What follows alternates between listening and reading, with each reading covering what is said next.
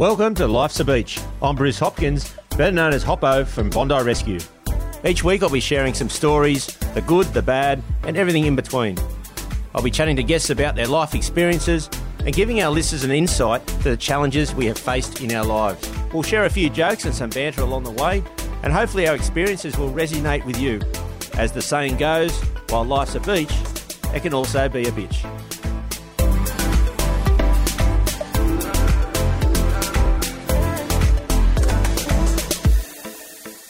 Hey everyone, this week on Life's a Beach, I chat to Freestyle Kings team rider Pat Bowden. Freestyle Kings is a world renowned Australian freestyle motocross team dominating the industry.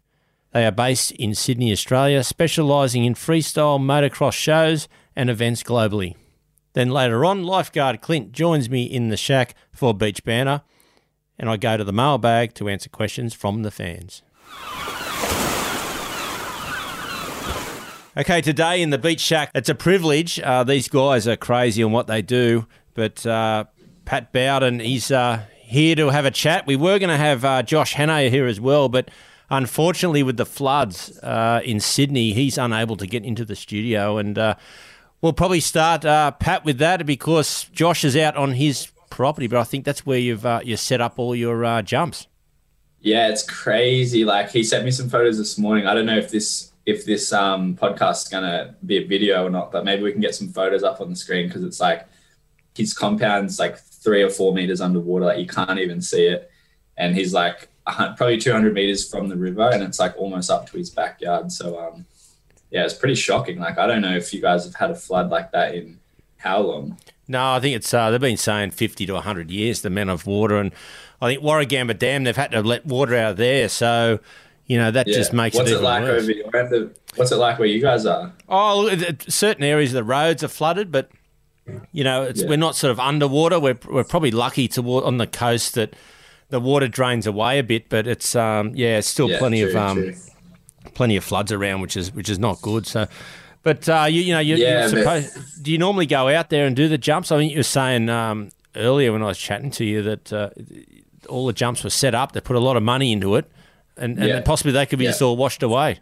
Yeah, so the compound that we ride at, that was the first compound that we kind of ever. That's sort of where our careers started, both mine and Josh. That's actually where we met um, back when we were like, I think I was like 16 or 17.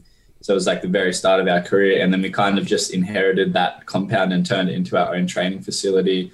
And yeah, Josh had put like a heap of money in recently to like get this this new ramp and like all this dirt excavation work done. And that was only like literally finished like two weekends ago, I was down in Sydney riding with the guys, and um, he had some big plans for it all. But it seems like at this point, it's hard to tell, but everything's underwater because the Hawkes, Hawkes is part of the Hawkesbury River, you know. So yeah. we're assuming all the ramps and everything have been washed away. So yeah, I, I think, think those last, plans will probably be put on hold for a little bit. Yeah, I mean the last report, the Hawkesbury, yeah, was well and truly overflowing. So that's that's not good news. But just for the listeners out there to to let you know who Josh is, he's the uh, creator of Freestyle Kings, and Maybe Pat, tell us a little bit about that, how that came about, the uh, Freestyle Kings.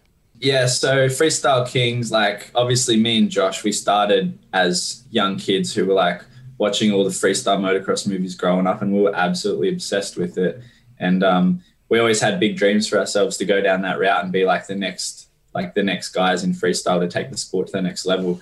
And it kind of got to a point where like we both had our fair share of big injuries. Like we both broke our femurs when we were, I think, 19 years old, and um, got to a point where so Josh's brother Ben had a few like pretty serious life threatening injuries and Josh kind of he still rides and he's still a super talented rider, but he went into the business route and like promotions and stuff like that.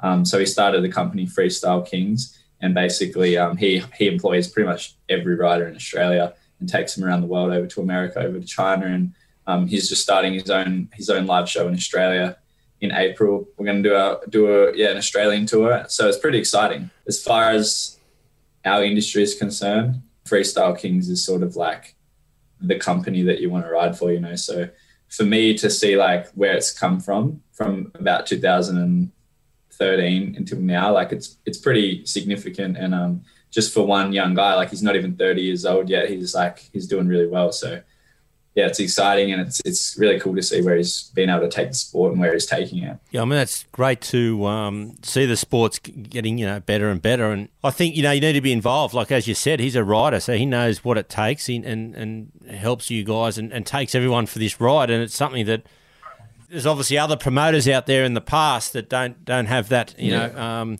same concept or same idea. And and it's great that you guys are all getting together. Yeah, it's so important. Like growing up, I've ridden for a bunch of promoters in Australia and not to talk bad on anyone because anyone who's in this industry is kind of doing it because they love it in a way. Like they could be going, they could be doing anything else, but they're in action sports for a reason. But just because like they don't have the understanding of the, the actual risk that's involved because they're not riders, they're kind of just businessmen. Like it's there's a clear like contrast between working with Josh, who's a rider, and he he does this purely just because he loves it, you know, and um and he's like he's had just his fair share of injuries, so he fully gets it. So to be working with a guy like that who fully gets the risk, it's um it definitely takes the stress off, you know, because there's a lot of promoters who are really pushy and they want you to do certain things just for the money, like the, the monetary return. But Josh is all about the safety first and the money and everything comes second. So I think that's why actually he's probably been as successful as he has because the riders resonate with him and they're just willing to do whatever whatever he wants because like it's mm. just it's just easy. Like you say with the um, yeah with the safety side of things, is there a limit?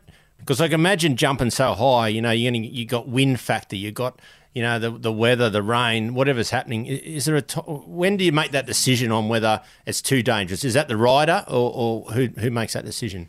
Bit of both, to be honest. Yeah, when you think about it, it's like we're putting our life on the line. So if someone's going to tell us to go and do something when we don't feel safe, we're not going to do it. But it's also like an experience thing because um, I remember when I was younger, I had a few big injuries at a few big like live events because perfect example is I remember this one event. It was at um, the Mean Fiddler in Sydney. It was one of my first main events that I did, and um, it was a promotional event for the Red Bull X-Fighters, which was coming to Sydney for the first time out on Cockatoo Island, and I was just like a rider who was who was put there to help promote the event. And um, I remember like the setup was a little bit sketchy. It was on uphill driveway and stuff. And I remember the promoter kind of looking at his watch, saying like, "Come on, like someone needs to jump already." And being young and dumb, I was like, I just remember thinking the last thing that I thought in my head was, "Stuff it, I'm just going to jump this thing." And I jumped it, and I had a, a massive accident, and completely shattered my femur into like eight pieces, and it was almost a career-ending injury before my career really even started. So to look back at that, it's like yeah, if someone tells you to do something and you don't feel comfortable, the biggest thing I've learned is don't do it. Yeah. and like, yeah, I don't think anyone's really in a position to ever tell someone to do they what they don't want to do. But yeah, to answer your question, like we don't really have wind radars or whatever you would call them. It's kind of just like all of the feeling of of what the situation that we're in. Right. We can ride in some pretty windy conditions and and like even rain, light rain and stuff, but it just comes down to the riders who you're with and, and what the general like vibe is on the day. Yeah, well, mate, you're touching on uh, injuries. I've seen some of the jumps you guys do, and that's insane. And I'd hate to be uh, landing from the heights you're landing from.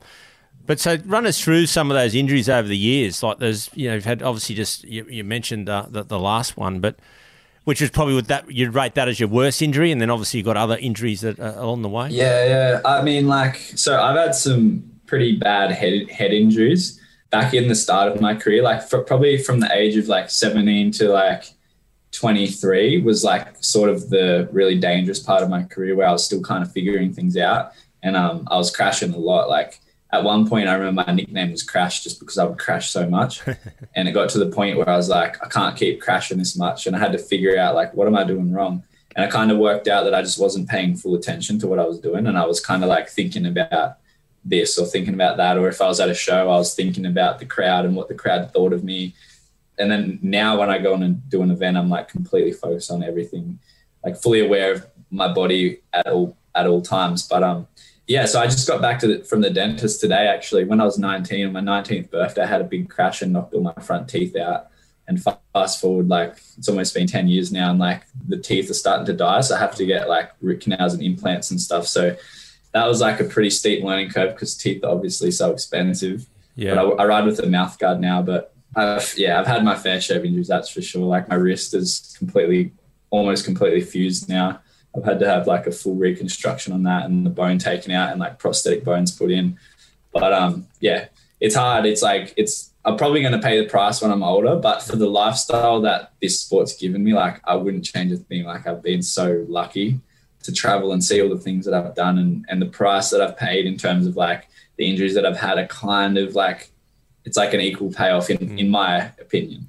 Yeah, mate, that's a good perspective because obviously, you know, you've probably heard lately with, you know, especially rugby league and AFL, you know, they're they're saying all the concussions from the from the head knocks and what that's going to do down the track in, in later life. And as you're saying, there's a lot of injuries, but you've got to weigh up, I suppose, you know, do you wrap yourself in cotton wool and, and, and don't do anything, or, or do you live the lifestyle that you want to live and you know, and there's risks in everything. You drive out in the road today in this in this weather that we've, we've got in Sydney, and you know someone could plough in here. So you know there's risk no matter what you do in life. But obviously with you guys, you're professional, and, and it's a controlled risk. Uh, how would you go with that? Yeah, like it's it's really interesting because when I first came into the scene, it was still it wasn't as evolved as it is now, and this is only like ten years ago. But the older guys weren't really like the best mentors for us, I don't think. Like I had to really learn the hard way. Like I came in and no one was telling me what to do. I kind of was just watching videos and watching what everyone else was doing and just trying to copy it. And that kind of resulted in a lot of injuries. And from those injuries, I've learned how to like do what I do safely. But when I see like the new kids who are coming in, like there's a few guys at the moment who are like 15, 16, 17. And it's good because we've got a community of guys who've all kind of had to figure out the hard way and we want to like give back to these young guys coming up and like show them like the right and the wrong way to do things and how to present yourself the right way to sponsors and, and everything like that so um, yeah it's it's it's crazy to see how far the sport's come yeah, and I think that's good that you're putting back your mentoring. You've learned from the mistakes you guys made, and and you'd mentioned on that too. It's not just about jumping the the ramps, doing the tricks. It's as you said, it's it's how you hold yourself in the media, how you hold yourself with with the crowds that come in to watch, you know, all that sort of stuff really comes into play, especially these days.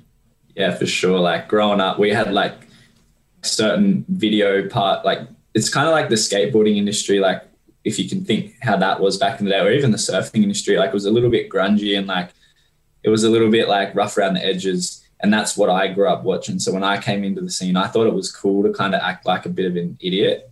And yep. like I quickly learned that that's the wrong way to do it. And like I kind of had a bad name in the industry for the first two years of my career because like I didn't, no one told me, you know, like I didn't know. I thought that's what everyone did. Yeah.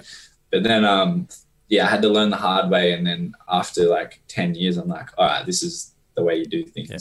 So I think it's, it's important. And especially like now with the technology that we have to build these ramps and these safe landings, like it was only ever just a ramp to dirt. And now we have like these airbag landings and stuff. So it creates the potential to do like even more like spectacular tricks which essentially should be more dangerous but the landings are a lot safer and stuff. So like for the kids who are coming through the sport now like essentially you should be able to come into the sport have a really good career and then it should be pretty safe. Like you should be able to do this career now and then at like 30 35 like have a good body yep. be alive. Like i've lost a couple of friends. I've had a few friends who have had serious head injuries and become like almost like a vegetable in a wheelchair for the rest of their life. So it's like it's serious business, and I wouldn't really want to see that anyone have to go through that. So yeah, it's cool. I'm excited for these new kids who are coming in, and, and I'm keen to see where they can take it. Well, with the um, new kids coming through, obviously they're quite young, and there's a lot of young kids out there that'll come and watch your show. And what what do you say to the parents? Because I know most parents would be going, "Oh no, I don't want my child to be doing this sort of stuff," and you know the the, the panic. But yeah you know, you've sort of you've explained it on, on how the safety's getting better. Now, what, what would you say to a parent if one of their, say, a ten year old is really keen, he's on his little trail bike and, and wants to start going in the same direction of you, as you have over the years?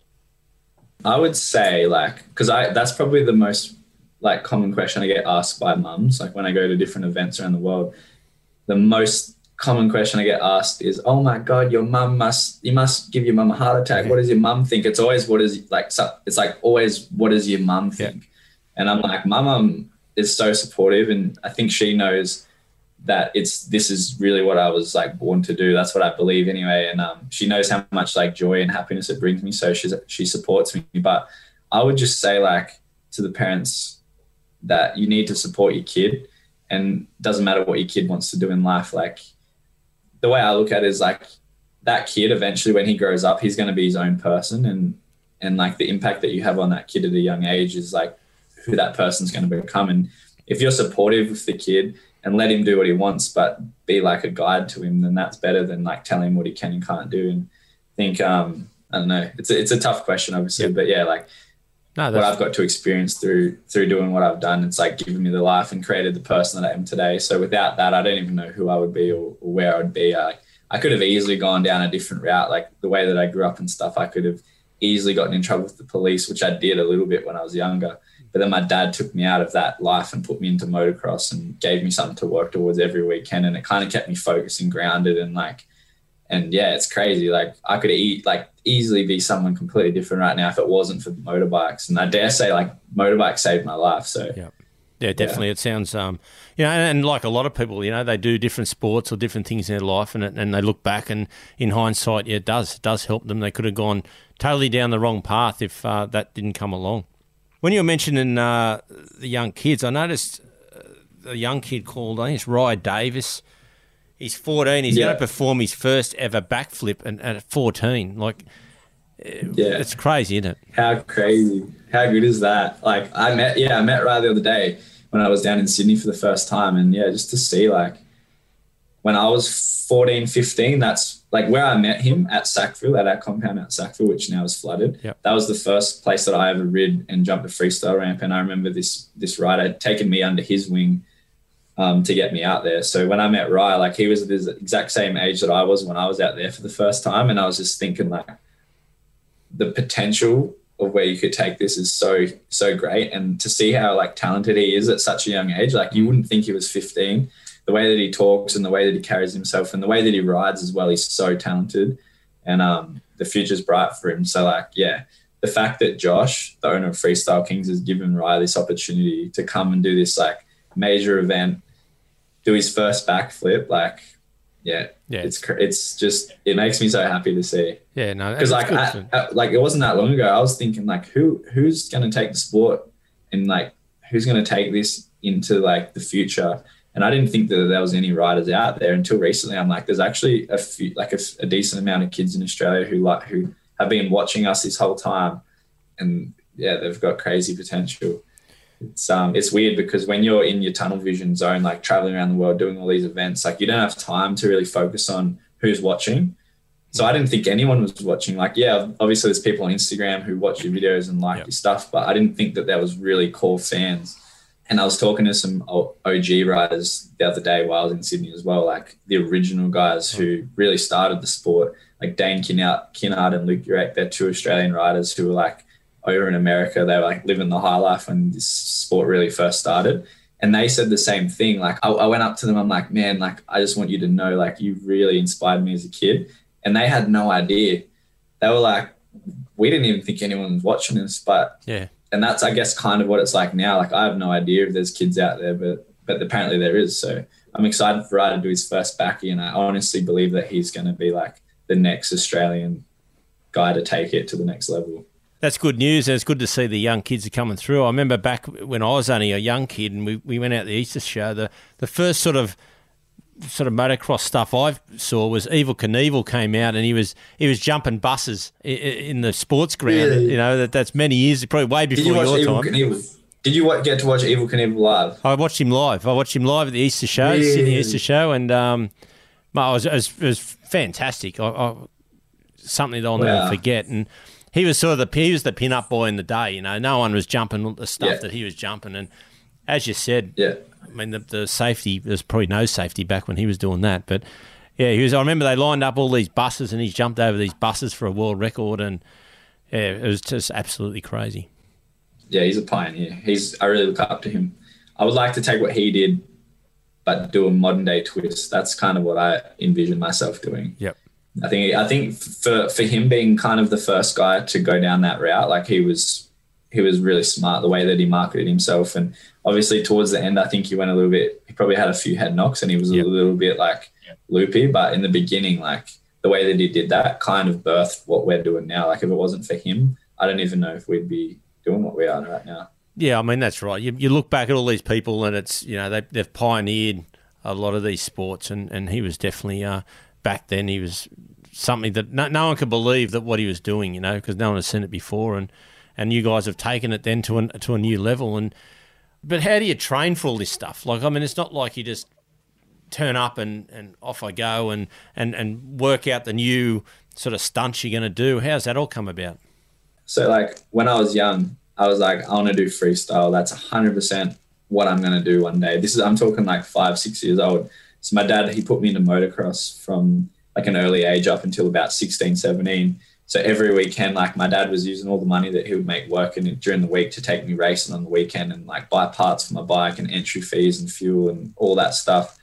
And then, like, for the time period that I raced motocross and trained during the weekend stuff, that kind of built the foundation of like the bike school that I needed to then take into freestyle and then progress. Because it's like you need to obviously be able to ride the bike really well, but then you also need to be able to do gymnastics and have aerial awareness and stuff on the bike. So I guess that's like the foundation of it all. And then I guess it's just like a create having a creative mind and also like there's so many aspects of it, like the willpower and like the ability to like visualize the tricks before you learn them, everything like it all kind of ties together. But um, essentially, it's like I believe it's like more of a mental sport than than it is physical. It's like most of it's mental, and then twenty percent of it's going out and actually just doing the tricks. But it's all like the like the ability to like imagine it before you can do it is like is what for me anyway. I'd basically learned all the tricks in my mind before I went and learned them in real life, and that's why I was able to progress and learn so quick because I'd spent so much time in my head just imagining them. Have you got a new new trick coming up in, in the uh, the next show at all? Yeah, so I I've had an injury. I've been out with an injury for the last year and a half. I had like over in Germany just before COVID hit. I'd snapped my wrist out of the socket, so I haven't been riding. But yeah, I've got a few events coming up where I need to learn a world's first trick. So like basically something that's never been done before. I've got a few tricks in mind, but it's like before I go out and just practice them to the airbag, I can't really like say that they're possible or not. Right. But yeah, to um to kind of answer your question, these days with with how technical and dangerous the tricks are, we have these big like inflatable. It's kind of built out of the same material that a jumping castle is made out of, but they're just like a big pillow. Yep. And when you land on it, they, they have these valves and the air comes out, so you can kind of like launch the bikes off these ramps and do whatever you want in the air. You can like bail off the bike if you want to and land on these pillows, and it's like pretty safe. You can still get pretty seriously injured if something goes wrong, but for the most part, like it's better than landing on your head on dirt.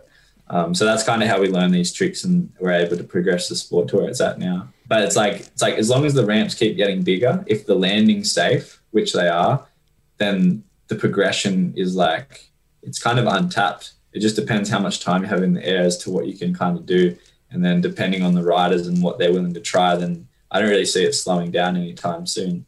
How high do you get, and how long are the ramps distance like at the moment? There's like a standard, a standard. It's kind of like a global standard, and it's a 75 foot gap, so that's about 23 meters, and then it's we're jumping about 40 feet high, so it's like 12 meters roughly. So it's 20, 23 meters long by 12 meters high. That's like the standard. Right. That's been the standard for the last 10 years. But recently, in the last three years, we've started to like develop these new ramps. It's like changing the radius and um, changing like the distance. So the distance is actually getting smaller, but the height's getting higher. Right. So we're going like basically straight up into the air, um, which gives us more time. And then the landers getting steeper, and the landers are made out of airbags material and stuff. So yeah, now I was like, I think we're jumping like 60, 70 feet high, but we're only traveling about 12 meters in distance, which is pretty crazy. Yeah, that's crazy. I mean, I'm scared of heights, mate. So I think over about 10 foot I'm petrified. So you, you, can, you can have those, uh, those jumps. Well, it's funny though, because there's a few riders who are scared of heights, but I think it's like because you're moving forward and there's all this stuff going on, the height, the height, it's not like you're looking down off a yep. veranda. You almost don't even really realize you're in the air because you're not using your eyes to see, kind of just using like your feeling. It'd kind of be like, I don't know if I'm not really big on surfing, but I would imagine it's similar the way that like when you finish doing a massive wave, you don't really remember what you saw, but you remember what you felt. Yeah, pretty much like same. that. Yeah, same same sort of feeling. I could imagine. Yeah, surfing's very similar. Yeah. It's a, it's a feel thing, and even though you do look at sort of where you're going, but it is more a feel than um, than actually uh, looking. So yeah, I can imagine very similar. Yeah, but, yeah, but amazing. but when you're flipping up in the air and like, how do you know? I don't know. I know you practice it, but how do you know when you're going to come back around? Because to me, you could mistime that so easy. Yeah, I don't know. Like to me now, it kind of just seems easy, but I just remember how much work went into it. I think it's like muscle memory now, but I don't know. It's hard to answer the question because for me, it's like I just feel everything. It's like I know as soon as I've left the ramp whether like something went wrong and I know how to fix it by like there's so many things you can do like mm. with the rotation in the air to slow it down. Like you can hit the because you imagine like the gyro of the wheels are spinning so fast that it creates an, a gyro effect in the air. So those wheels are spinning. If you hit the back brake and stop the wheel, then it kind of slows the rotation down. Right. So that's how you slow it down. And if you're rotating too fast, then you can like panic rev the bike, speed the back wheel up, and then that will slow the rotation down. So that's for a back flip. But then for a front flip, it's the opposite. So if you want to speed the rotation up, you hit the back brake and that stops the wheel and makes you spin faster. But then to slow it down, you rev it. So it's like, yeah, Yeah. there's a lot to take in. But if you take it slow and steady, you can kind of figure it out. And there's a lot of room for error and injury. But it's like, Yeah.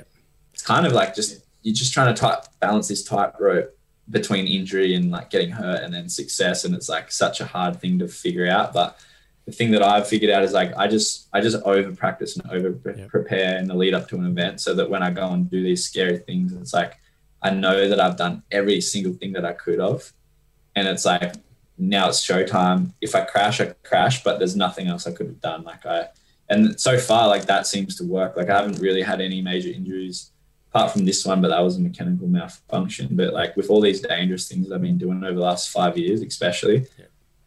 I've landed all my tricks, and it's like I've just prepared, over prepared, and it, and it works. So What, what's it like when you go out? You, you're going out. You know, you got the, the, the massive crowd. They're yelling and screaming and everything, and, and you line up and you and you take off and and you just absolutely nail it. Like you know, the fans are just going crazy. And uh, what's that feeling like? yeah, it's pretty cool. I don't know, like you definitely feed off the energy of the crowd, but um, when I'm before I go out and perform, I'm definitely like looking at the crowd and feeling the energy and stuff. But as soon as like I'm on the on the start line and I'm about to go do my run, I completely forget that the crowd's even there. Like as far as I know, I'm by myself out in the middle of the forest at my training compound. I'm just focused on surviving and like landing this trick clean. But then as soon as I land the trick, I'm like, yeah, party time, like play with the crowd and stuff and and it's back to just like being in that moment. But yeah, it's like throughout my career with the injuries that I've had and stuff, like I've just taught myself to just be so present in that moment. And I think that's why it's such an addictive sport, what we do, because there's so many like elements of like risk and adrenaline and emotions and stuff. But it's also like meditation because you're so focused in that moment and you don't really get that feeling from, in my experience, anything else that I've ever experienced in life. I've never had that feeling of what I get when I do these crazy, da- dangerous events. It's, it's like you can't really even verbalize it. It's just like this heightened level of living that that you can't really buy or, or get from anywhere else. So with that, what, how do you think you'll go? Obviously, one day you're going to have to retire from from this, and then you won't have that adrenaline rush. Is there a fear there that you're always going to want that that rush, and and then maybe someday you'll have to look at something else to be able to get that? I thought about that, but there's ah, there's two ways to look at it, and I'm thinking like, especially through COVID and this injury, I've realized that yeah, I've, I've really been addicted to this feeling, and without it, then it's like it's really hard to find that um, enjoyment in other areas of life.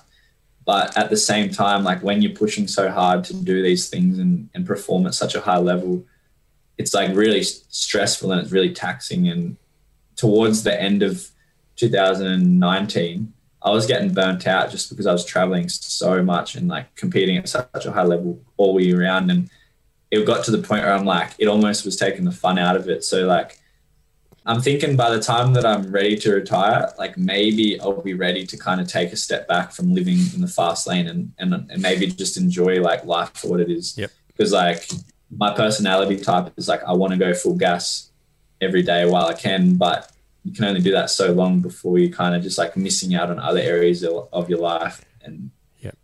that's kind of what I'm thinking. Like, I don't know if I retired, probably, I don't know, get into like buy some type of business, and I'd probably just have the same mentality of going hard as hard as hell, but without the risk, without the physical risk Yep. anyway. Yeah. No, good, good answer. Um, the other thing you've mentioned, you've travelled the world for, for all this, and you're a two-time World Games champion. Is that something that is that the pinnacle of the sport? Yeah, pretty much at this point in time. Yeah, it's like the Nitro World Games is like you could compare that to the Olympics of action sports. So yeah, like to win that, it's a pretty big deal.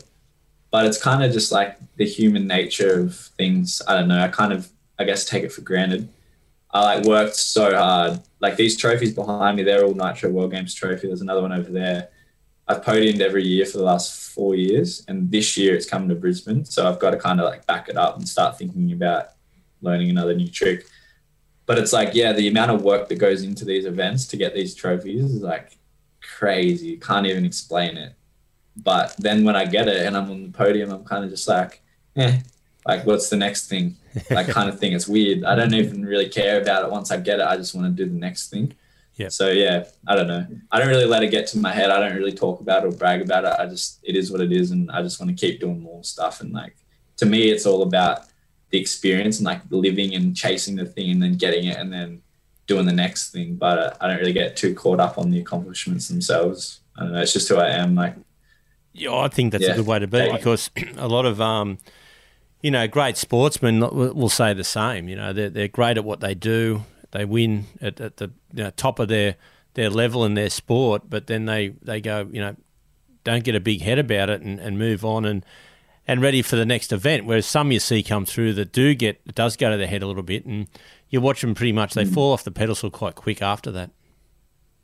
yeah, I guess like in our sport too, like we can't really, for me anyway, like I'm not speaking for everyone, but I can't afford to be arrogant or think that I'm better than anyone because it could end like that, Yeah. like so fast. And with this wrist injury, I didn't realize how serious this one was until I was talking to my surgeon, and he's like, "This is potentially another career-ending injury because like what happened was I dislocated the bone in my wrist." Right. and um, it was over in Germany, and I flew home from Germany to Brisbane to get the surgery. But because it was like dislodged for so long, it lost blood supply. So then they did the surgery, put it all back in, it was all good, and then after six months, the bone started dying. So then that, and then it collapsed on itself. So they had to take that bone out and put like this prosthetic thing in, and then it's only kind of just come good now. But they reckon if this if this goes bad again, then the next surgery is take all my wrist bones out and put like a metal ball and socket in there, and then that's basically like done. Yeah. So I'm like, why am I going to act like I'm better than anyone? I mean, it makes sense if you're a musician or an actor or something like that. There's not really any risk involved, and you, you kind of probably could go to your head pretty easily. But for me, I'm like, I don't know. I don't really, yeah, I don't know. It's just, it, it's just what I do, and that's what I'm compelled to do. So Mate, the uh, other thing I was going to chat about is uh, you said you don't do much in the ocean. Obviously, I work as a lifeguard I'm down there all the time. yeah, Have, have you um have you ever been caught in a rip or anything, or, or do you know of someone that's had to be rescued and, and caught in a rip? Yeah, yeah. I, I've nearly drowned in the ocean a few times because, like, where I grew up, I grew up um, on a, in a, at a beach town, Evans Head. So all my friends were surfers and bodyboarders and stuff, and I was always just the dirt bike kid. But when I couldn't go dirt bike riding, I would like go surfing with them and like bodyboarding and stuff. And I didn't know how to read the ocean or anything, so I'd always get caught in the rips. And I remember this one time, like there was this beach and it had like rocks on both sides, so it was like a little I don't know what that's called but there was a real Yeah. bad rip and I got sucked out and like I was just getting smashed against the rocks and I had like the bodyboard got like stuck under a rock and I was like connected to it and these waves kept coming and I was like holding my breath and then I'd put my head up and then another wave would come and I was like this is like over 10 years ago so it's like a it's a vague memory but I remember that was probably the closest I've ever come to dying and my friends all thought that I was dead because I was gone for so long Yeah. and I lost I lost my mate's bodyboard and lost the flippers and everything but um but yeah, that was like that was pretty scary. Like just to feel, because like with the sport that I do, it's like I'm in control the whole time. I'm in control of the bike. As long as the bike runs well, everything should be sweet. But when you're surfing, it's like the energy and the power that that like the earth has. Yeah. You really feel it, and it's like it's more powerful than anything I've ever experienced. So it's like kind of a little bit scary. I well, look, it's, it's um, it, it can be crazy. I mean, there's two ton rocks. It, they, it moves. The ocean just moves rocks around like it's a piece of paper. It's just amazing the power behind it. Yeah. But how did you end up getting out of that then? How did you? Did someone come and rescue, or you, you just worked your way back? I think I just. In? Oh, that's what happened. Yeah, I got like washed up onto the rocks. So I was getting smashed by the waves against the rocks, and then I think I must have just been able to at one point like climb up yep. over the rocks, and then I kind of just got out of it eventually. But I was all cut up and stuff. But yeah, the, yeah, I got lucky, I guess. Well, mate, what's uh, where is it now? To the what's your future now? Obviously, you got the that event coming up in. Uh, in April up in Newcastle, I think it is. So you know you'll do that, and, and then when's the um, the World Games on again? What is this year? Yeah, so that's uh, 24th of October, I believe. We've got the first, yeah, so we've got the, the Freestyle Kings live tour starts in um, April, Newcastle, and then we do a Queensland tour, North Queensland tour, and then that takes us up to like the end of May, and then I've got Nitro World Games in October. But between that and like the end of the year, start of next year, my my plans to go over to America as soon as we can. Um, I want to like sort of progress my skill set and learn to like so it's like base jumping or skydiving mixed with motorcycles. Right. And I want to like, there's a guy over there at the moment, a good friend of mine, Brad O'Neill, and he's like the pioneer. He's kind of like take, taking the Evel Knievel stuff to the next level. He's jumping his dirt bike off these cliffs, or like not even cliffs, just like launching his dirt bike off these jumps that are so big that he's able to like pull a parachute, and the parachutes he's connected to the bike, and the bike has a parachute as well. He's got a few people right. behind him who are helping him build these bikes that are going like twice as fast as a normal bike, so you can get twice as much air and like do all this crazy stuff. Um, and then incorporating that into like sort of the movie and stunt world. That's sort of where I envision myself going, branching out a little bit away from just competing and doing shows and like more into like the bigger one-off, yep, like spectacular Evel Knievel type of type events. That's sort of what I want to do. So like driving driving so out of like a it's, it's a hard road getting there, but but yeah, I'm just yeah. navigating it at the moment. So it'd be like just driving out of a plane or something, and then just you know put pull the parachute and just some crazy stuff. Oh, uh, stuff off cliffs would be pretty because a lot of base jumpers jump, but there's not enough, much time to pull the chute. So I can imagine if you're driving yeah. off one and then having to pull the chute, yeah, there'd be quite an adrenaline rush. Yeah, crazy. Yeah, like he's on a 450, which is pretty much like the fastest motocross bike you can get, and in the sand dunes, if you can imagine like the sand dunes out out the back of like California um, or even Mexico or, or anywhere that has sand dunes. He's hitting these things so fast that he's like got enough airtime to like fly a parachute down to the ground. So it's pretty it's pretty significant, and um, I think there's a lot of potential where it could be taken. Like right now, it's still kind of like he's still conceiving it and building it into like a thing, but eventually, I think it could be a, an, its own sport in itself. Mm. And so I kind of want to get it get it in on that with him and help him to kind of like turn it into something. So yeah, for anyone who's watched, who's listening to this right now, like stay tuned over the next year or two because I think you're going to probably start seeing it pop up on viral videos if you haven't already online, and it's gonna, it's gonna, yeah, it's gonna pop off for sure. I reckon. Yeah, I'm sure everyone's going to keep an eye out for that. And uh, well, at least the landings will be a bit better with a parachute. As long as your parachute works, it'll be all good. Yeah, that's the thing. Like sometimes, yeah, sometimes they don't. All right, Pat, mate, it's uh, great having you in the uh, beach shack, and uh, having a chat about uh, what you do with the the freestyle stuff on the bikes, and you know it's um, crazy. I've watched a lot of stuff, and I've met you a few times, and I'm passionate about watching you guys. It's it's a great sport, and I'm glad to hear it's uh, on the up, and a lot of young kids are coming through and and following you. Yeah, it's awesome, man. Thanks for having me on here. It's been good to chat, and um, yeah, make sure make sure everyone who's listening like get on get on the internet freestylekings eh, freestylekingsentertainment.com. If you want to check it out, there's a website. It'll give you more information on the show that we have coming up in Newcastle. Make sure you get your tickets because um, it's going to be awesome. And for anyone that wants to support us and come check it out, like we're all about like it's a family event. You know, we're going to like give back and we want to engage with the audience and and everyone to have like we we just want to like create a community of people that that want to have a good time and, and like inspire these people, you know, to like chase their dreams and, and, and buy a dirt bike even and, and do what we're doing. So definitely come check it out if you're around, if you're interested. Yeah, no, it's a great message. And uh, yeah, everyone's get out and support them because they're uh, great guys and uh, they're doing a, a hell of a lot for, uh, for the bikes. How inspirational is Pat and what they can do on a motorbike is absolutely jaw dropping. Next up, Beach Banner with lifeguard Clint. Hello, Clipper. Good to have you, mate, in the beach shack. Thanks, Hop. Always good to be in the beach shack. Mate, uh, you know, you're Gold Coast born and bred. You've lived up there all your life, and probably your mates up there are probably going, why the hell do you want to come to Sydney? so why did you come to Sydney? Oh, I ask that. I ask myself that every day, mate. I really do. No, it's a it's a really great place to live, and um, being a lifeguard on the Gold Coast for about seven or eight years, gave it a break for a little time. Went and pursued my triathlon and surfing career. Ended up in the US. I was over there for about three years' time, and then um, I just felt it was time to come home. I wasn't making a whole lot of money and um, Reedy's a really good friend of mine. He's like, mate, I think um, it could be a really good time to try and jump on the beach down at Bondi. Mm. Box and a lot of the guys had been retiring and they needed some experience on the beach. And then Reedy's like, mate, just come down, do the tryouts, meet the boys. You know, I'd met you guys before. Yep. Um, you know, I wouldn't say we are close friends or anything, but you know, I'd met not, you know yep, most of the crew down yeah. the beach. And I was like, oh, you know, not sure if I'm ready to jump in the deep end again. You know, like lifeguarding on the Goldie's one thing, but um, coming down to Bondi, that's just a whole yeah. another kettle of fish. But Reedy being Reedy in his persuasive ways got me to come down, do the lifeguard test, which went well, and then the next step is obviously to interview.